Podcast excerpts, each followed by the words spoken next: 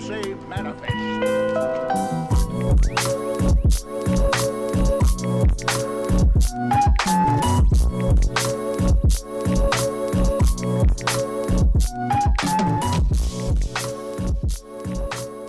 Hello, everyone, and welcome to the Flying Sage podcast. This is your host, Michael Oliver. In today's episode, I will be speaking with Phoebe McPherson.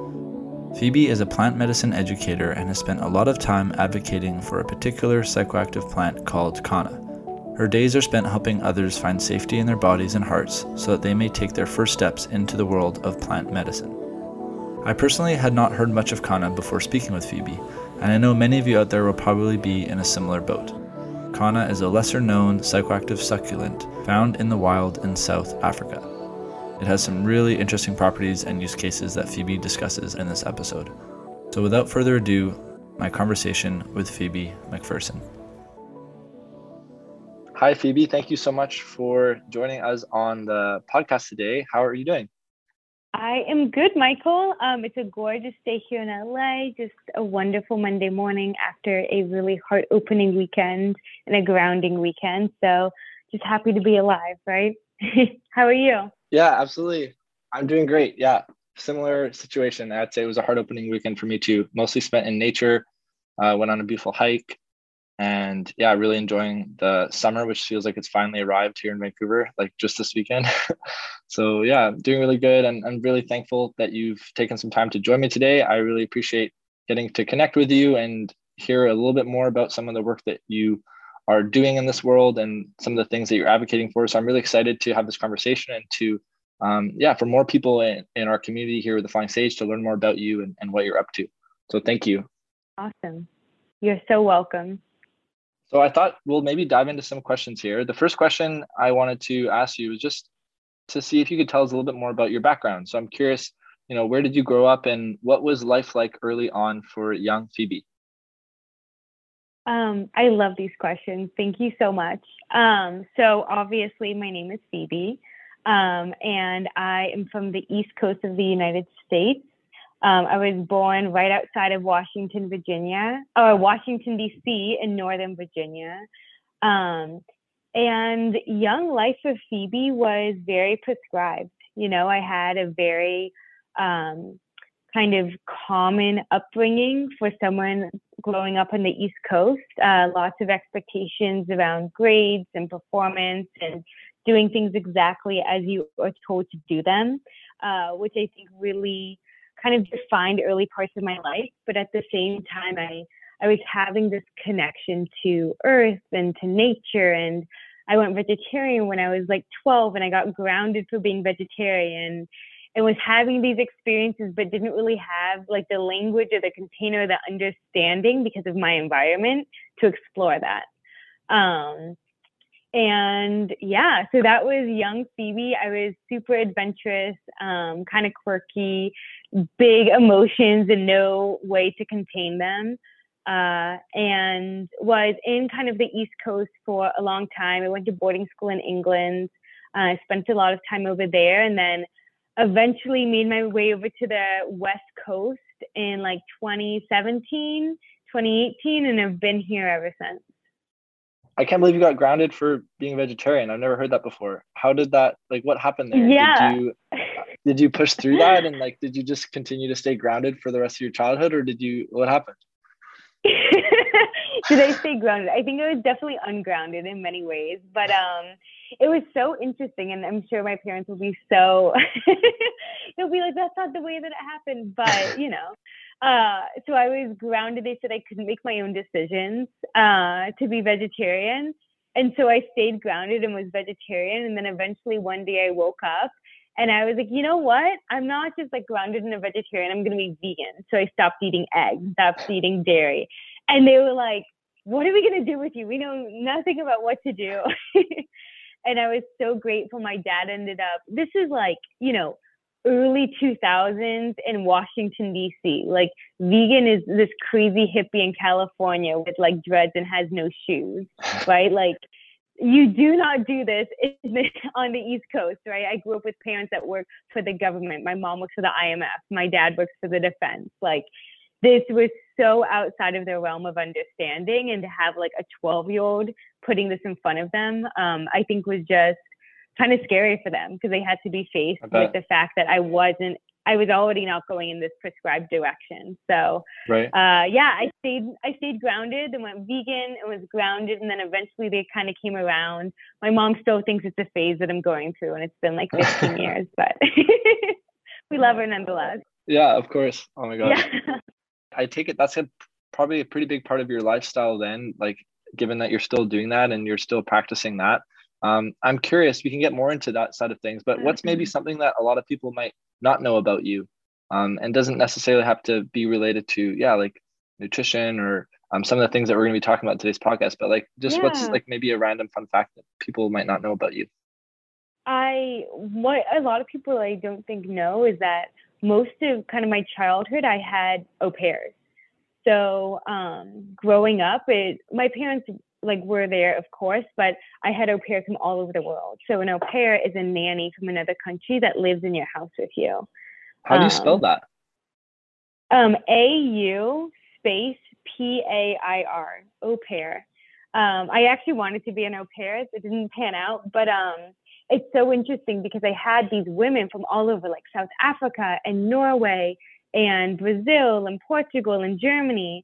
And they were young, you know, like they were 21, 22, 23. They were learning English and living with us. And I was exposed to such a wide breadth of understanding and culture. And it I think it really planted these seeds that my life didn't have to be prescribed, even though it felt like that. And I think those seeds just kind of stayed deep within me. And when I was finally outside of this containment, right, of like the way that I need, I thought my life needed to go, and outside of this containment of, oh, what will people think if I do A, B, and C? That seed germinated and began to blossom within me and really i think helped push me to where i am today.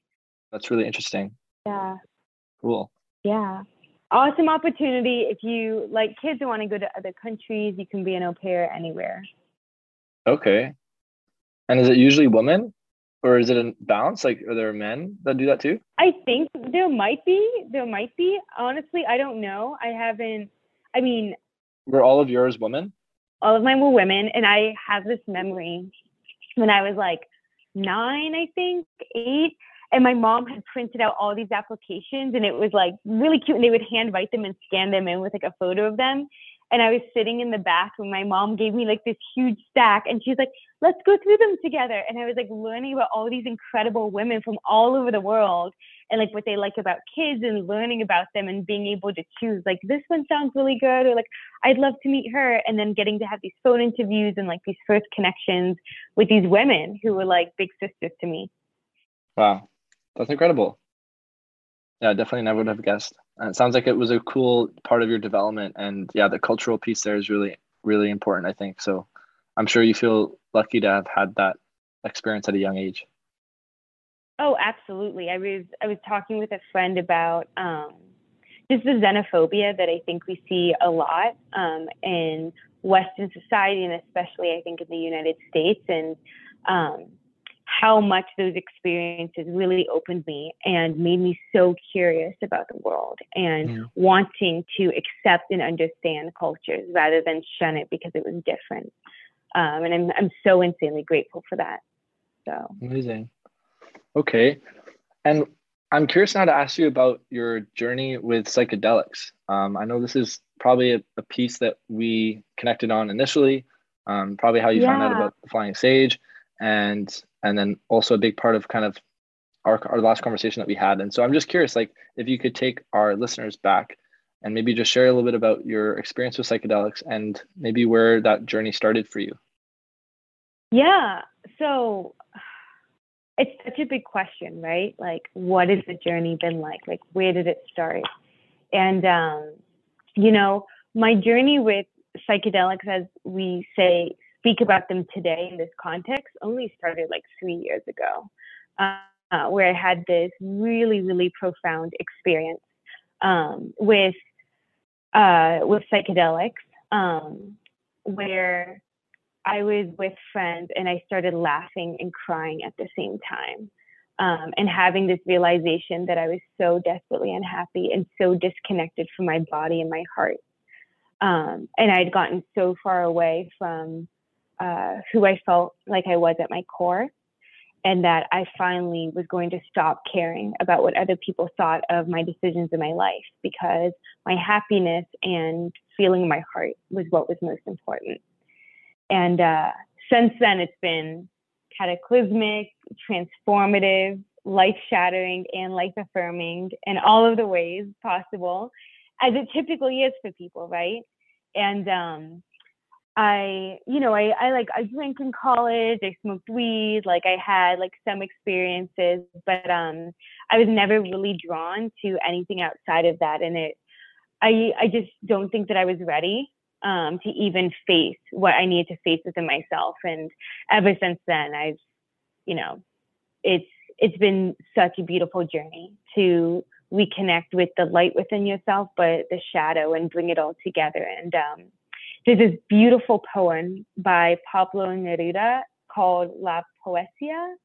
Poesia it means the poem, um, and there's this stance in it um, or stanza where he talks about the entire universe opening um, where he experiences the heavens and fastening, opening, the throbbing plantations, pierce darkness, overpowering night, the universe, and you being a tiny being, but suddenly have a connection with that.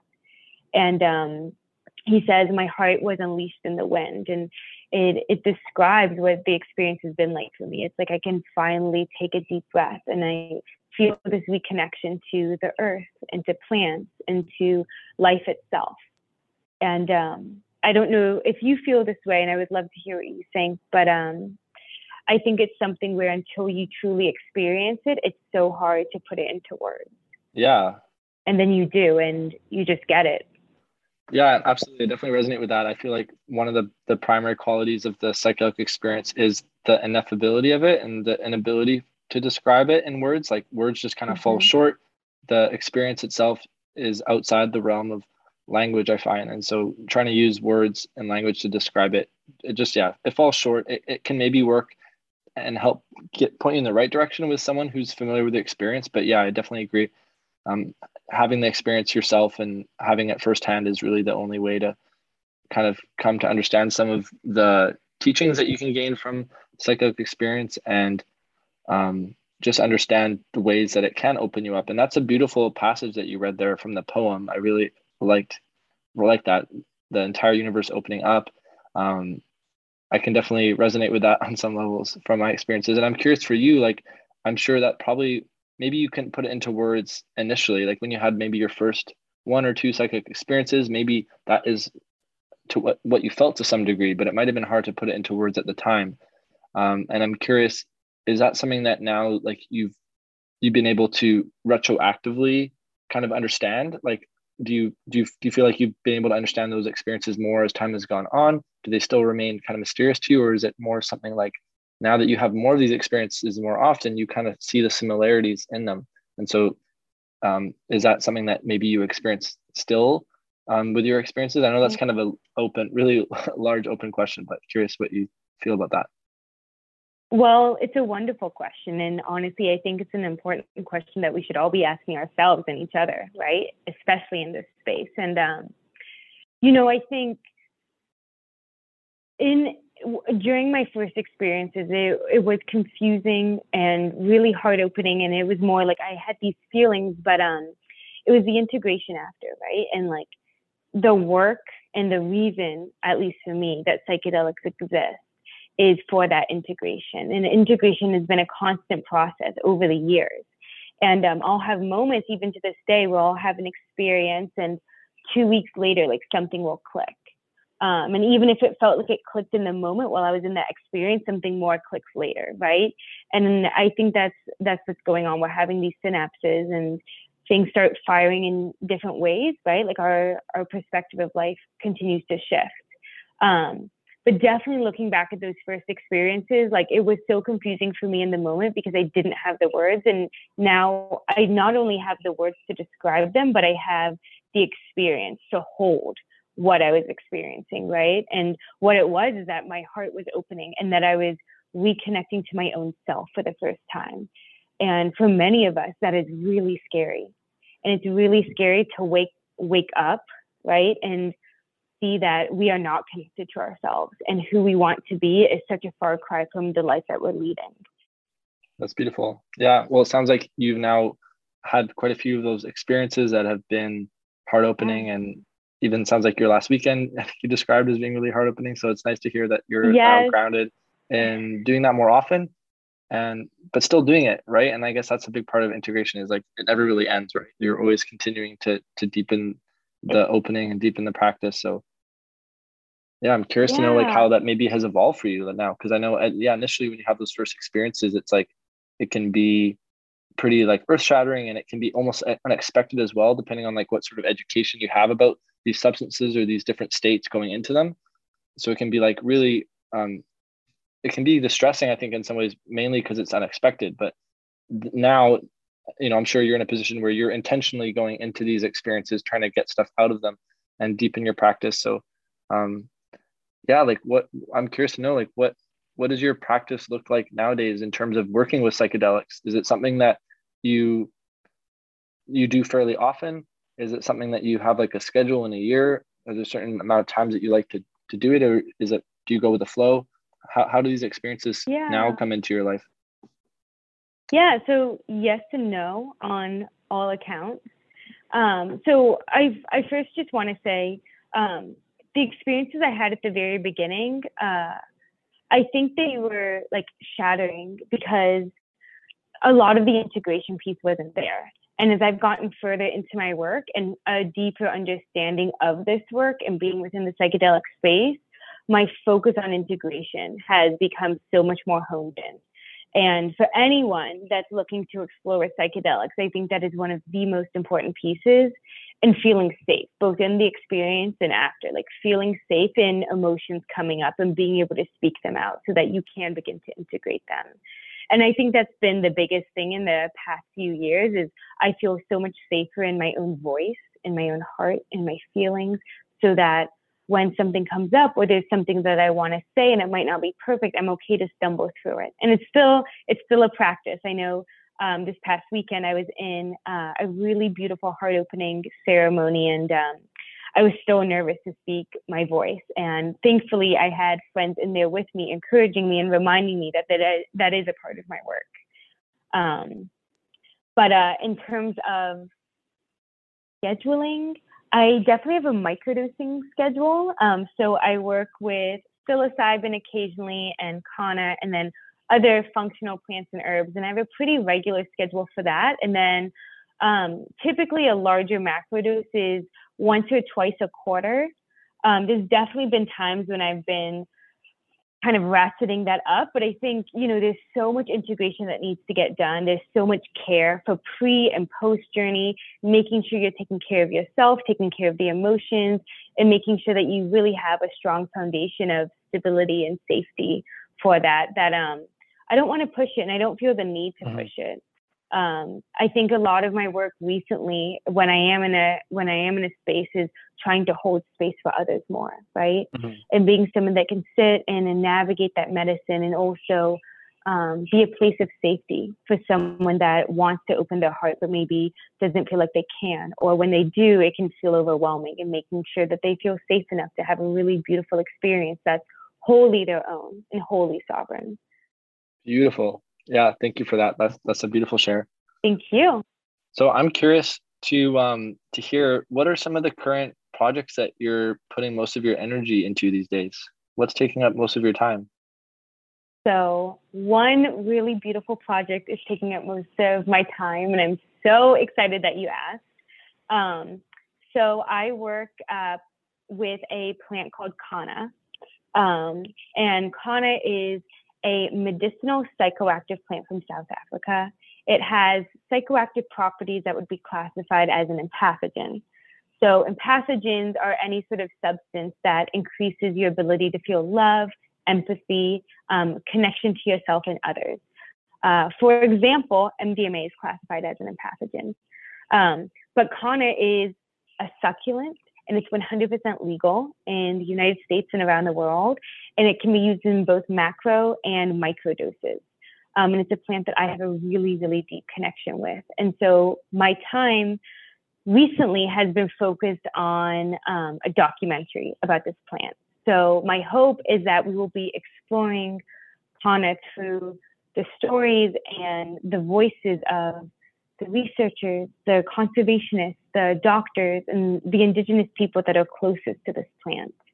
Um, I'm really holding the hope that we can meditate on you know this vital connection that we have between preserving and respecting both nature and culture and then what happens when we're faced with forgotten indigenous language and culture and teachings what happens when we're faced with overcultivation with capitalism and you know quite frankly modern society so beautiful yeah i i um thank you yeah, of course. I got to hear a little bit about Kanna from you last time we chatted.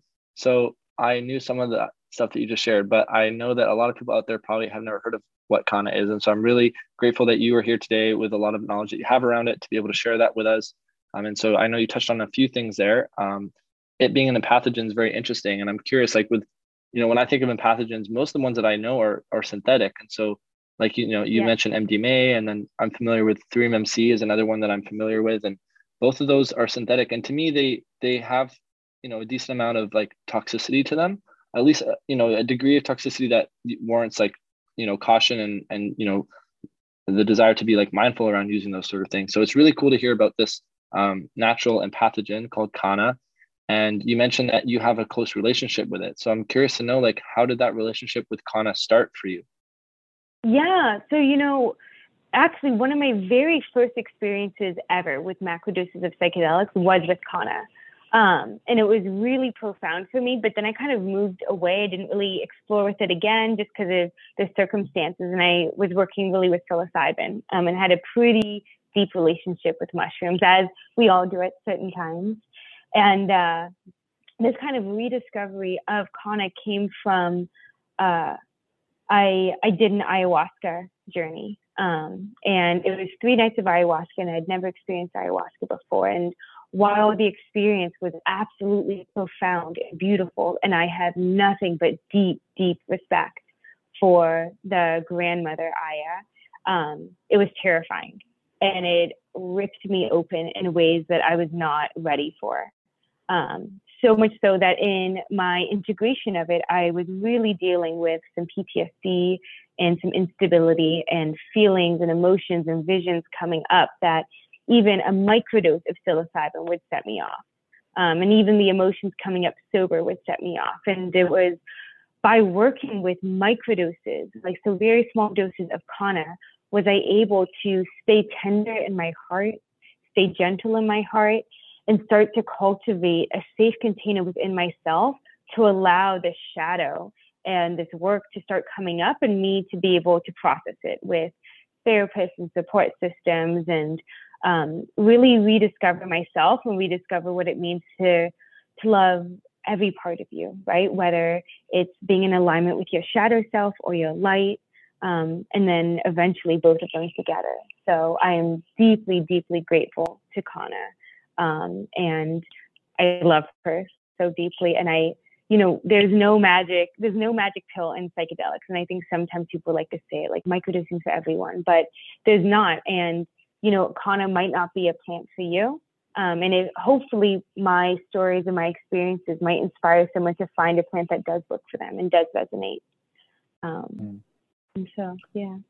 Beautiful. So it sounds like Kanna was a really big catalyst for you for integration after that ayahuasca experience that you had, which was maybe one of the most challenging was that one of the most challenging psychedelic experiences that you've had? Oh absolutely. It was the most challenging experience that I, i'd ever i'd ever had. Um, i almost didn't go back in for my third night because it was so challenging after the second night. And i went back in and the third night was even worse than the second night in terms of challenging and darkness and really terrifying. And um, you know i still came out of it i have very close connections to many of the people that i sat in ceremony with because of the experience and um, you know, it's been the ultimate work in mindful integration and showing up for the work every day because of it. And I'm so, so insanely grateful uh, for the experience because it was so beautiful and it it opened me up in ways that I don't think I would have been able to get to otherwise.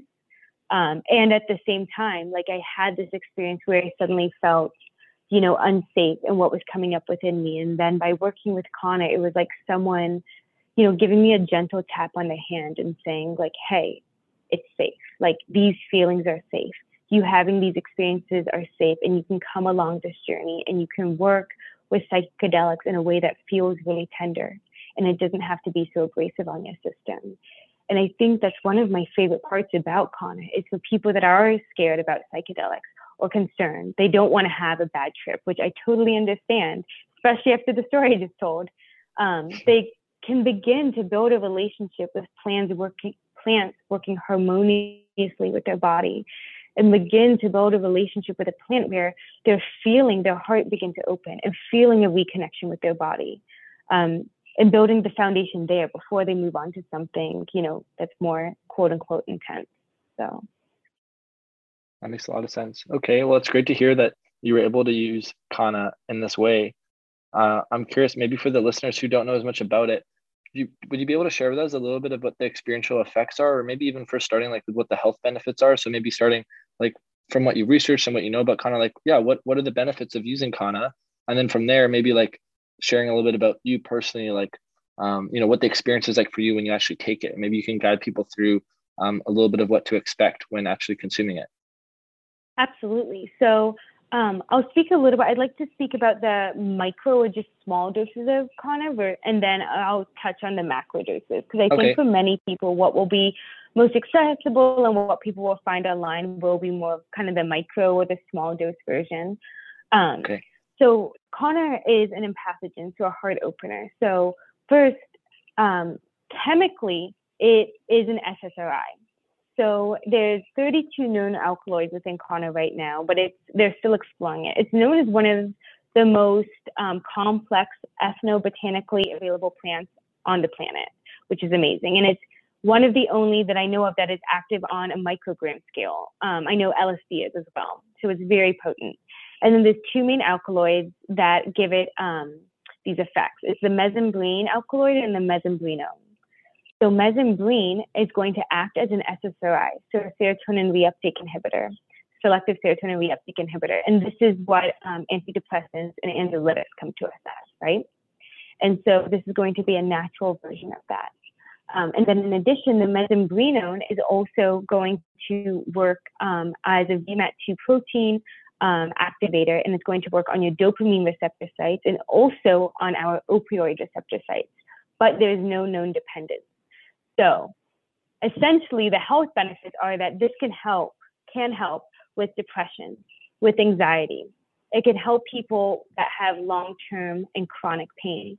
It can help people that are struggling with feelings of addiction, of codependency, and of mood disorders and it can help them in a way where they will not feel dependent on this plant because over time your amygdala actually changes so that you're less reactive to your triggers um, and you might need kanna less which is one of the most beautiful things about this plant um, so for people looking to take it kind of more regularly think of it as a mood booster can quell anxiety calm the mind give you a boost of energy um, and help you feel more sovereign and more safe in your feelings and in your body. Wow. I didn't know about it's you know being related to an SSRI or like the, the fact that it can be seen as a natural SSRI. That's really interesting. Yeah. I'm curious, like the first question that comes to mind is like what research has been done around comparing it to other like typical pharmaceutical SSRIs. And I'm my guess is that we're not there yet, or like we're just starting to get into that realm of things. Yes, we are. We are getting there. So one thing I do want to say about research is that unfortunately we live in a world where science and research is so heavily dependent on funding and on yeah. bias and who's funding it. So as hopefully we get more information out there about Kanna and more of you amazing listeners get excited about Kanna, there will be more funding for more research. But right now, there's an incredible pharmaceutical company that provides a standardized extract of Kanna. It's called Zembrin. So if you're interested, absolutely try it. It is what I would consider a microdose of Kanna. And they have funded a lot of research and actually prescribe or you can buy Zembrin as a natural alternative to antidepressants and anxiolytics. And there's research showing that. And if you would like, and your listeners would like, I will send you a list of studies that are showing all of the incredible promise and benefits of using Kanna. Yeah, that would be amazing if you could do that. And then I will just say, because, you know, safety and feeling safe and transparency is the utmost importance of what we are doing in this space. Um, if you are currently on a pharmaceutical SSRI, a microdose of Kanna or a small dose is typically safe, but because you are on an SSRI, please consult your doctor or your health practitioner before you start working with Kanna. I can personally share stories of clients and customers and people that I know working with Kanna who have been able to successfully taper off of their SSR, their pharmaceutical SSRIs more quickly and with less side effects using Kanna, and many who are now completely off of their SSRIs and are using Kanna without feeling a dependency like they were to pharmaceuticals, which is incredible. But those are individual stories, and I'm not a doctor. Yeah, absolutely. Thank you for that. Of course. So, see, I'm, I'm also curious. Yeah, maybe would you be able to? So, you describe some of the benefits of it and how it's being used, and even noting some of the research that's starting to happen uh, with Kanna. That sounds amazing. I'm curious, like for you yourself, when you take um, a microdose of Kanna, what does that feel like in your body?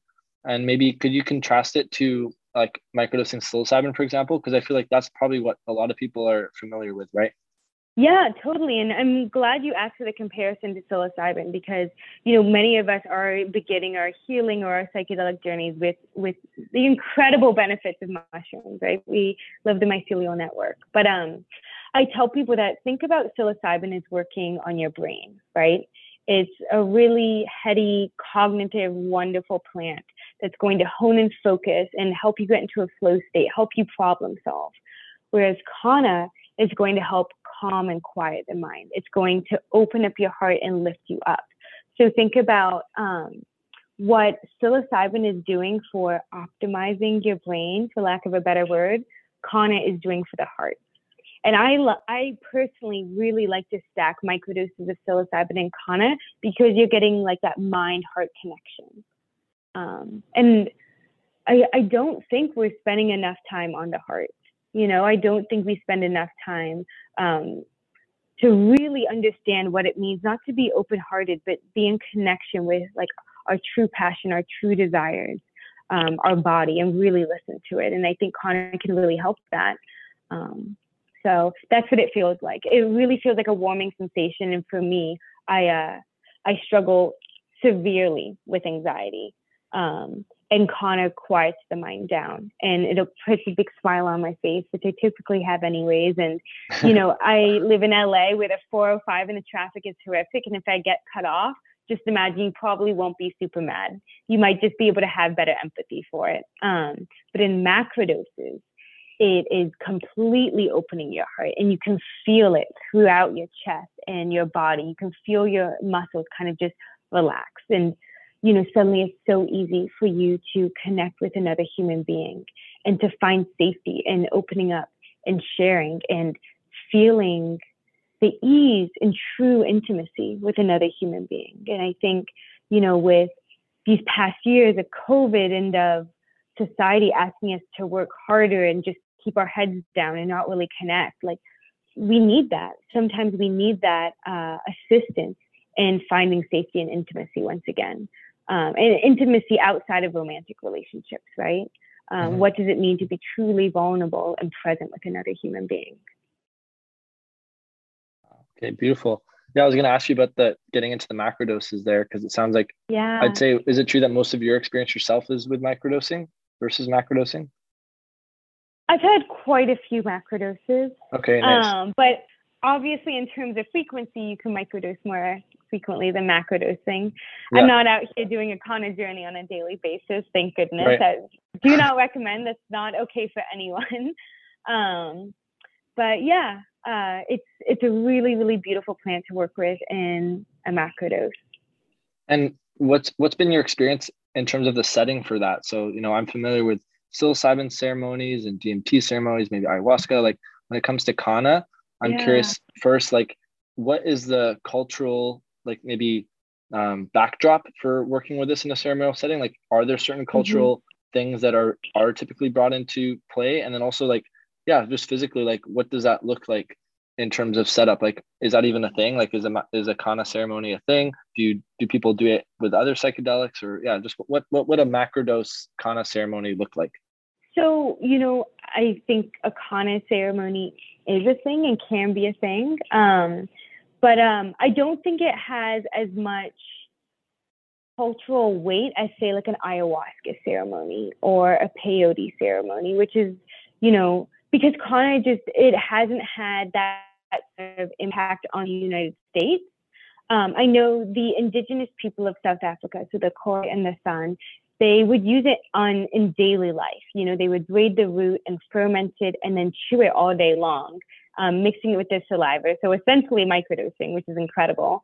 But then they would use it in macrodoses to awaken their animal spirits and um, you know to speak with their ancestors and also to celebrate like it was used recreationally, um, which I think a lot of these incredible sacred plants around the world were used. They were used in ceremony, but they were also used in celebration. And um, many uh, Dutch explorers who uh, landed in South Africa in like the 16 and 1700s would document seeing the indigenous dancing around with glee and gaiety and just being so happy working with this plant. Um, and so you know, think about that and bringing it into a ceremonial setting. I think a lot of the psychedelic space is focused around solo experiences, right? Um, even in ayahuasca, oftentimes, like everyone's on their own mat and like we're not touching, we're not talking, we're not interacting, you're on your own. Um, but the experiences that I've had with Kanna, they are very social. So, you know, we're setting like a really beautiful, safe space, lots of like cushions and blankets and pillows, but it's not something where everyone has like this this closed off experience. Some people might want like a blindfold and to go rest, but many people are social. It is supposed to be a plant of connection and of empathy. And what better way to experience that than with talking people back and forth? And um, for me, it's one of the most important things is being able to be in that experience and connect and interact with people and then also find the safety in okay, I don't need to talk anymore. Now I can just be quiet and be able to navigate what that intimacy feels like. Beautiful. I'm curious. So you talked a little bit about the uh, the cultural backdrop in terms of just like you know the indigenous peoples of South Africa initially using it, and I know that even during our call that we had before this, you had I think you had showed me, or maybe it was even something that I just found when I was looking it up after. Like it's fairly accessible in certain certain parts of the world. Like it's literally like there's products you can buy like at the at the grocery store or like at the corner store where they sell it in like little um, doses, right? Like it's fairly accessible in some places. Mm, Would you say? Kind of. Um, so it's okay. Like it is fairly accessible. Um, there's a bit of a Kanna shortage going on actually.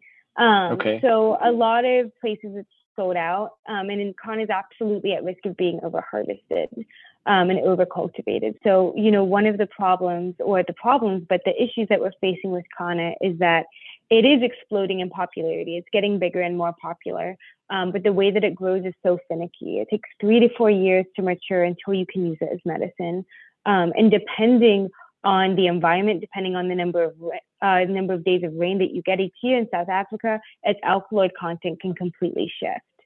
Um, and in addition to that, Kanna, K A N N A or K A N A, is also refers to a cannabis mix mm. um, or just straight cannabis. So many people confuse it thinking that they're buying Kanna, but they're actually buying cannabis, vice versa. Mm. Um, so that might be where you see some of the accessibility, but there are definitely Kanna brands popping up, and you can definitely buy it online. I haven't seen it in any corner stores yet, um, but perhaps they are in Canada. Okay. Yeah, no, this might have been something that I've saw online for for some other random place. I think it might have been been in South Africa, but I'd be curious for you then, like as someone based in LA, like what does your immediate community look like in terms of Kanna usage? Like obviously you in your own little networking community, you're probably like a bright beacon of light yeah. for Kanna, and you're sharing it with all of your friends, and everyone sees you yeah. as the as a, a Kanna ambassador. Um, but what would you say about like the LA culture, maybe at large? Like do you feel like it's still pretty well un like is it unknown or do you see like more people learning about it and it becoming more popular yeah that's a great question so since my first experiences with Kanna a few years ago to now um, it's absolutely gaining popularity. Um, most people I talk to still are like, kanna what are you talking about? Are you talking about kava? And I'm like, no, Kanna. Um, so it's gaining popularity, but I think something that I'm really grateful for is that there are more people that um, are having experiences with Kanna and people who are acting as facilitators who want to provide those experiences and help people explore. Um, so I would say it's on its way to being really popular. Um, and there are a lot of people that are interested in exploring. So they're buying it online. Um, they're buying it from Etsy. They're buying resins. You can snuff it. Um, so people are exploring. Um, but of course, with that, you know, there needs to be hopefully some more safety and some more understanding about what people are buying online. Like you can, you'll see something that says like a hundred to one extract or a 50 to one extract. Like don't buy that um, really make sure you're understanding where the plant's coming from, the alkaloid content if you can, the COAs, um, and go slowly. Yeah, well, I feel like that's the case with a lot of psychedelics right now. I mean, I, I feel like the psychedelic yeah. renaissance at large still feels like a little bit like the wild, wild west. So I wonder how long that's going to. It totally does. Stay like that, or like what factors are going to come into play that are going to turn it into something else. But yeah, it definitely feels like that. And with all psychedelics, you know? Yeah, it's going to be a wild few years for sure. It yeah. already has been. what inspired you to work with Kanna in the first place? Um, so I think my, you know, I didn't choose Kanna from my first experience. It was introduced to me. And then I think from my experience uh, with ayahuasca, um, to kind of rediscovering it, I felt such a connection. Mm. And um, knowing that it's safe and so much of my community outside of the psychedelic space are what I would call like psychedelic curious, right? Or wellness curious. And I have people messaging me and DMing me every day being like, I'm like, I keep hearing about mushrooms and this, and like, I want to try it. And, you know, I've said the word safety so many times, and the safety aspect has been so important to me. And knowing that, you know, I can help someone take these really safe, gentle first steps into the world of psychedelics with this incredible plant. Um, like, how could you want to do anything else, right? Like, knowing that people can find like their own heart and find this container within themselves and find sovereignty in choosing uh, what feels right for them uh, felt too important not today to keep my life too. That's beautiful. We talked a little bit about this a couple times, um, mentioning the ability of Kanna to help you connect to your heart and you've mentioned about your just relationship with Kanna in general. And I'm wondering if you could share with us a little bit more about what your connection to kanna feels like in your body. Um, and maybe just like, yeah, when when the experience is, itself is settling in. So when you've, let's say maybe you're taking a, uh, you can either discuss microdose or maybe macrodose makes more sense because you can be a bit more, um, the effects are a bit more noticeable yeah. perhaps. But yeah, I'm just curious if you could share with us a bit more about like how that feels in your body, maybe contrasting it to other um, other substances. But really, for you, like Phoebe, like what is it like for you to to be present with this medicine? Yeah, it um, like my my entire nervous system relaxes. Mm. Um, and if you, for me, it's this feeling of like my body feels like it can just be I don't have to hold it up. I don't have to contort it to present it to the world in a certain type of way. Um, when I'm sitting in communion with this plant or kind of settling in, like my entire body just feels really safe. Um, and I feel really comfortable. Like I get a tingling sensation sometimes in like my hands and my arms and my legs, and I feel really warm. Like it absolutely heats me up. Um, but my mind goes quiet and like I said, it's like this heart opening sensation, and my entire body just feels so happy to exist exactly how, as it is. Um, it doesn't feel the need to present itself. Um, I think sometimes with uh, psilocybin um, or maybe LSD, you know, we can get some anxiety around like our body and like we're a little anxious and like what is that? And it's the complete antithesis of Kanna. You just feel hmm. so comfortable. Um, I like to tell people imagine when you're like in a really good yoga flow and you're so present and connected to your body and you can just move. like that is what it feels like. Okay. I'm thinking about uh, hape now too. Have you tried hape? I have not been called to hape, but I've heard yeah. people feeling really, really grounded after that. Yeah. Um, so I would come. Yeah, I've worked with Mapacho before. Okay. Um, and Mapacho was definitely like way more tingly. It's like super, super tingly and like really grounded. You're like, wow, I'm here on this earth. Whereas Kanna, you're just kind of you're on earth, but like not heavily. You're just here. right. Okay. Cool. yeah, I can't wait to try it and uh, see for myself like what the differences are and yeah. and all that. So thanks for speaking to that and how it feels like for you.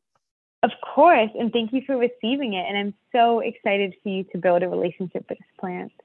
Yeah, me too.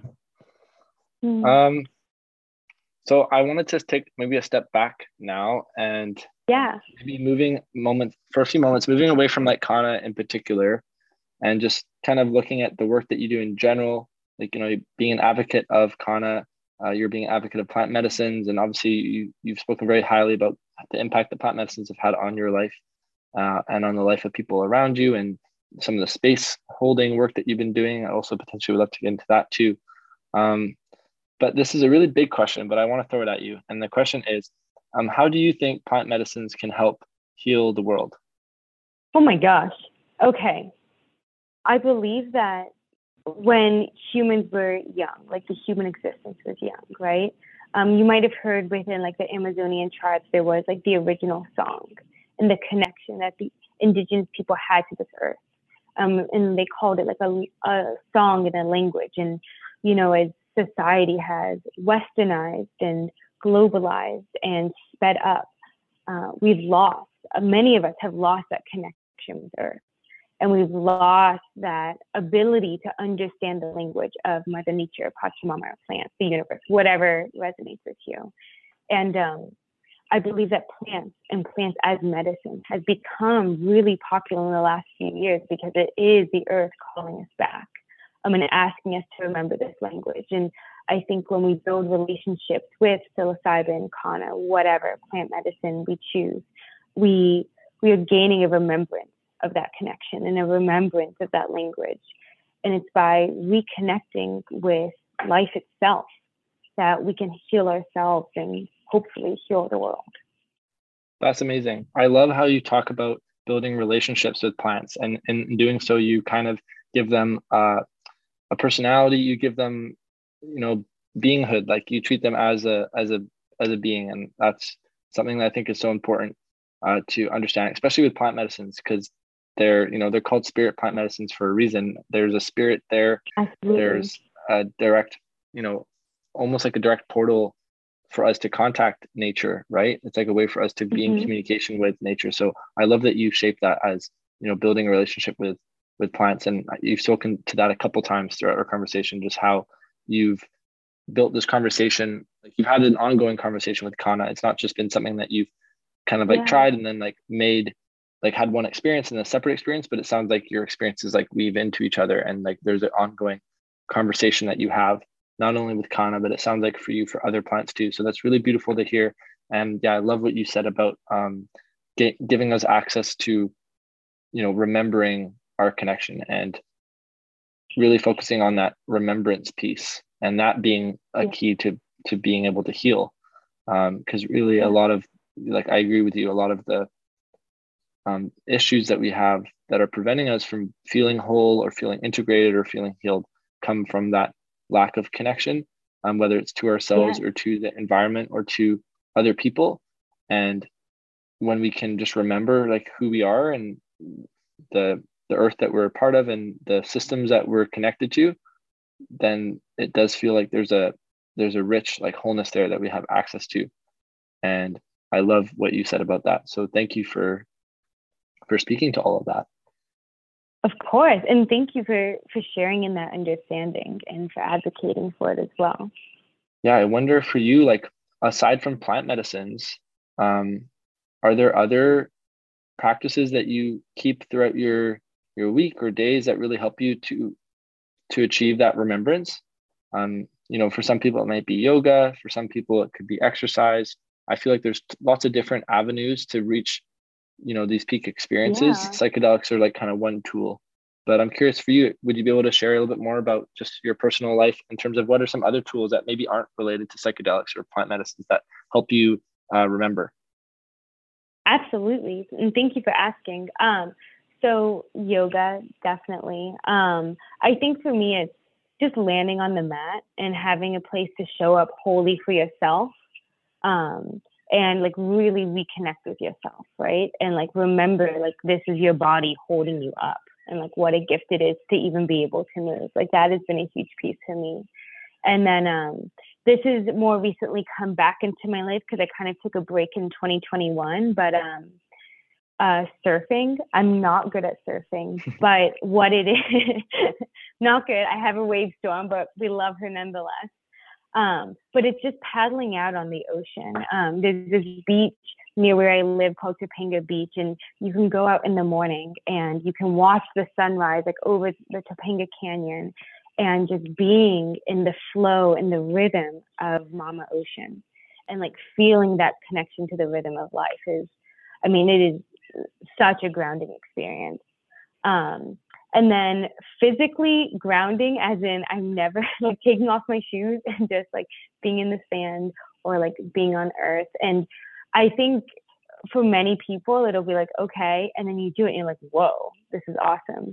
Um, i heard from this ethnobotanist who said anytime he travels to fight jet lag he grounds. Like the second he gets off like the airplane or out of the airport he goes to the nearest like part of nature and takes off his shoes and like grounds there. Hmm. um, Interesting. Yeah. Yeah, and then the only other like grounding quote unquote practice that I I really try to incorporate is um just sitting like in silence even if it's for like 10 or 15 minutes and being comfortable with you know silence outside of like the world right like we are, we're always hearing like the humming of the of the refrigerator and our phone going off and a car is going by and is there a place where you can get in just complete silence and just sit with that um, and reconnect with that and be alone with your thoughts and with the earth um, and really ground back in. So, mm. those are all great things. Surfing sounds really awesome. I'm in the same boat as you. I'm not the best surfer. I've surfed a couple times, but I would. Yes. Do you surf?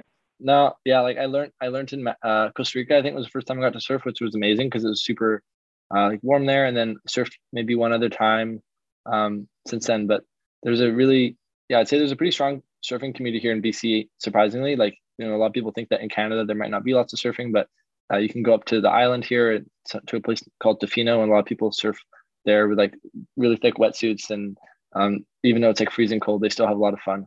And yeah, it seems to me like we love it. It's definitely something that I want to incorporate more in my life as the years go on. Is like being able to surf more because uh, it just seems like such a cool flow flow state activity. Exactly. And yeah, the ocean is just uh, is a magical magical being. magical place to be. Do you snowboard too? So I snowboard, and that's also like being in like the rhythm when you're in a flow, like on a fresh powder day, is like, oh my gosh.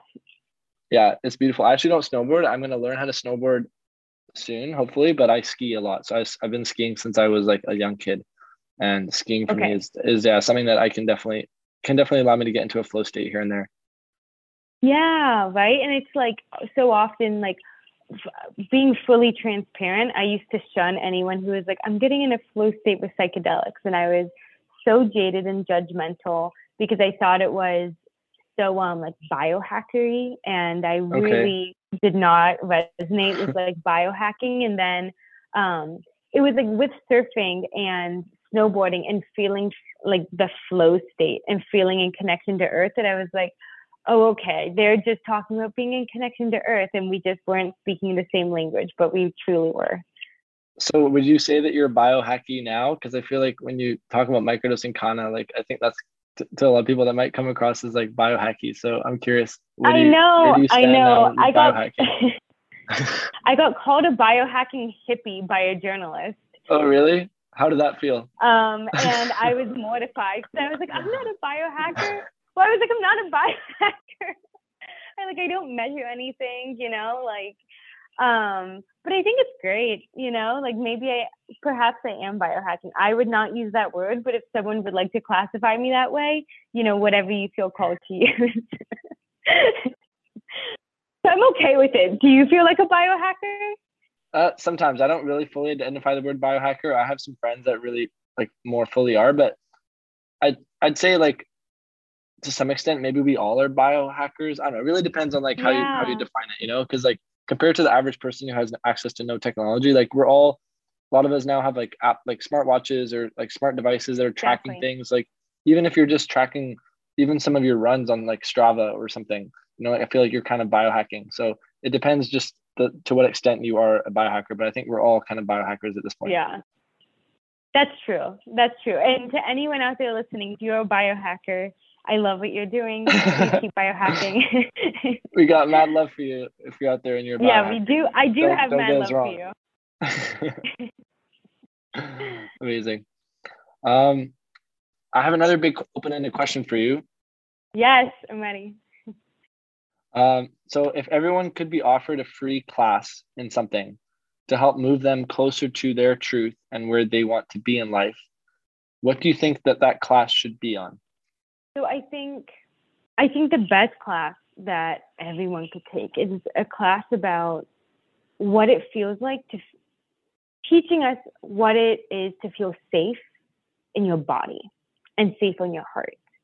I think one of the biggest things that I see in society and that I've personally experienced is that we feel safest in our brains. We feel safest when we can intellectualize and put science and numbers and everything behind it. But the second we move away from that and move into emotions and feelings, it can be a very terrifying place to be. And um, a class on that, a class on feeling safe with emotion, emotions rising up like to me that is the avenue to begin your healing journey that is the avenue to begin to find your truth in life and your mission on this earth wow. Thank you. That's a beautiful share. You're welcome. Thank you. That's an incredible answer too. No i think i, th- I agree with you a lot in the, that i think a lot of people don't um, focus on like we're just our culture is definitely focused more externally and intellectually. So t- tapping into our bodies more and focusing on that is really important. Yeah, exactly.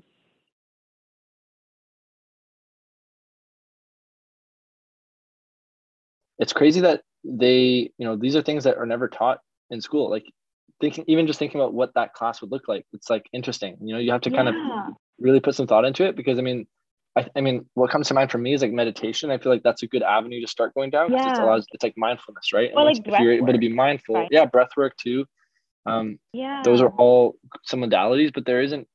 When I think back to like high school and stuff like that, there aren't really classes that tackle that. I think super well. I think in some some, schools there are, and in some places, um, that's maybe becoming more applicable and more available to people in certain ways because people are recognizing the need for that but definitely hasn't been something that's been a part of education for a while. So I really appreciate that answer. And yeah, would totally agree with you. I feel like that's something that all of us could really benefit from learning more about. Thank you. Thank you. Yeah, and I, totally agree. It's it's so funny when I was speaking out the answer to, I was like, well, what would that class even look like? I don't know. But um maybe it is something where it's like giving us the tools to explore like our own safety or something with like meditation and breath work maybe i don't know but um i know i remember when i was in college i took this class and it was just called stress and the entire class was about stress and the science of stress what it means to be stressed being okay with being stressed and tools for coping with it and it was the first time that i'd been told like stress is okay like it's mm. totally okay, and there are tools to like work with it, and um, it's okay when all of these emotions come up when you are stressed. And like I'd never had a, like a teacher or like a learning like that. I was like a freshman in college, and like everything I'd done up to that was like so cerebral, and it like completely shifted my perspective of uh, of our bodies, right? And like what happens um, in our body. I'm sure most listeners know the book The Body Keeps Score. Um, fantastic book if you haven't listened to it. Um, really resonated with me and feeling safe in my body. Amazing. Yeah, well, maybe include that in the show notes too. I do think a lot of people may be familiar, but I'd really echo that too and say that it's definitely a, a book to check out for sure. Yeah. Amazing. Well, as we begin to wrap up our conversation today, I'm curious if there's anything that maybe we haven't got to touch on today that you wanted to share with the audience? Any like kind of last message? Um, I'll ask you shortly about like ways that people can support you or check out the work that you're doing. Mm-hmm. But before we get to those things, like, is there any other last thing that you wanted to share, maybe about Kanna or yeah, about the project that you're working on, or or just anything that you felt like you maybe didn't get the chance to share already? Yeah, well, thank you so much for giving me the space and permission to speak out anything else. And, um, you know, I think through this podcast, one, thank you for the incredible work that you're doing, not just in providing resources to people and talking to people like myself, but just holding the space um, for people to do their own exploring. And uh, the the only thing that I really hope that people can take away is that um, you know, as you begin or continue your exploration within psychedelics, you will be faced with people who say that they can heal you or that a plant can heal you. But know that the healing will always come from deep inside of you. And plants can be incredible tools and bridges to learn from them and to learn about healing. But ultimately, you will be healing yourself. And you have to do your own work, but know that you never have to do it alone. Amazing. Thank you, Phoebe. You're welcome for people listening, how can they get in touch with you or how can they learn more about the projects that you're working you mentioned that you're working on documentary. Um, maybe you want to share a little bit about when that might be released. And then yeah if there's any other projects or ways that people can support you uh, please let us know. Amazing. Um, so first is the best place to contact me is on my instagram account. So it's at underscore phoebe underscore mcpherson. We'll put it in the show notes. Um, and you can also, it will be in my Instagram bio. There's a phone number that is actually a Google Voice number, and you can text me. So people have access. If you need something quick or have a question about Kanna and want easy answers, I always answer that. And that's easier to get in touch with than email. So I don't really provide that. Right. Um, and then, uh, in my Instagram bio, there will be a link, hopefully by the time this goes live, where people will be able to learn more about the documentary, learn about what we're doing, and if you would like to donate to the documentary, even $5 will go such a long way for us in what we're trying to do. Um, we our, our focus and our hope really is that we will make this as for the people as possible. Um, that this will just help fund uh, foundations and access and tools for people to explore harm reduction, explore opening up the heart, explore access um, to medicine. Um, so those those are the best ways. Uh, please, please, please reach out. Um, you can also Google or go to yoursouthnode.com, and that um, will have access and information about the documentary and what I'm up to with Kanna as well. Okay, brilliant. Wow. Well, thank you, Phoebe. Thanks for sharing all those exciting things that you're working on and just for your presence and your thank openness, you. transparency during our conversation today. It's been a pleasure to connect with you. It's been great to learn more about Kanna. I definitely learned a lot more about the plant myself that I didn't know about. And I'm sure all of our listeners today also were able to, um, yeah, gain some more insights and knowledge around this plant. And I'm really excited that um, you are doing this work out there to help spread the knowledge around it. So thank you. Thank you so much thank for. You yeah, all the work that you're doing. And yeah, I really hope that we get the chance to have another conversation sometime in the future. Yes, soon. And hopefully I'll be in Canada sometime soon and we can meet in person too. Yeah, it would be amazing. Okay, well, enjoy the rest of your day, uh, Phoebe. And yeah, it was such a pleasure to chat with you. Thank you. You too. Bye. Thank you so much for listening today. If you enjoyed this episode, please consider leaving a review or sharing it with your friends. If you would like to stay tuned to future updates with the Flying Sage, make sure to head onto our website and sign up for our email newsletter. You can also follow us on Instagram as well. I also wanted to mention that we have recently just launched a brand new membership with the Flying Sage, which gets you access to our new community integration platform, as well as many awesome perks like free access to events, discount on merchandise, and exclusive member only virtual events. All the details can be found on our website. We're looking forward to having you tune in to our next episode and until then, wishing you blessings and love.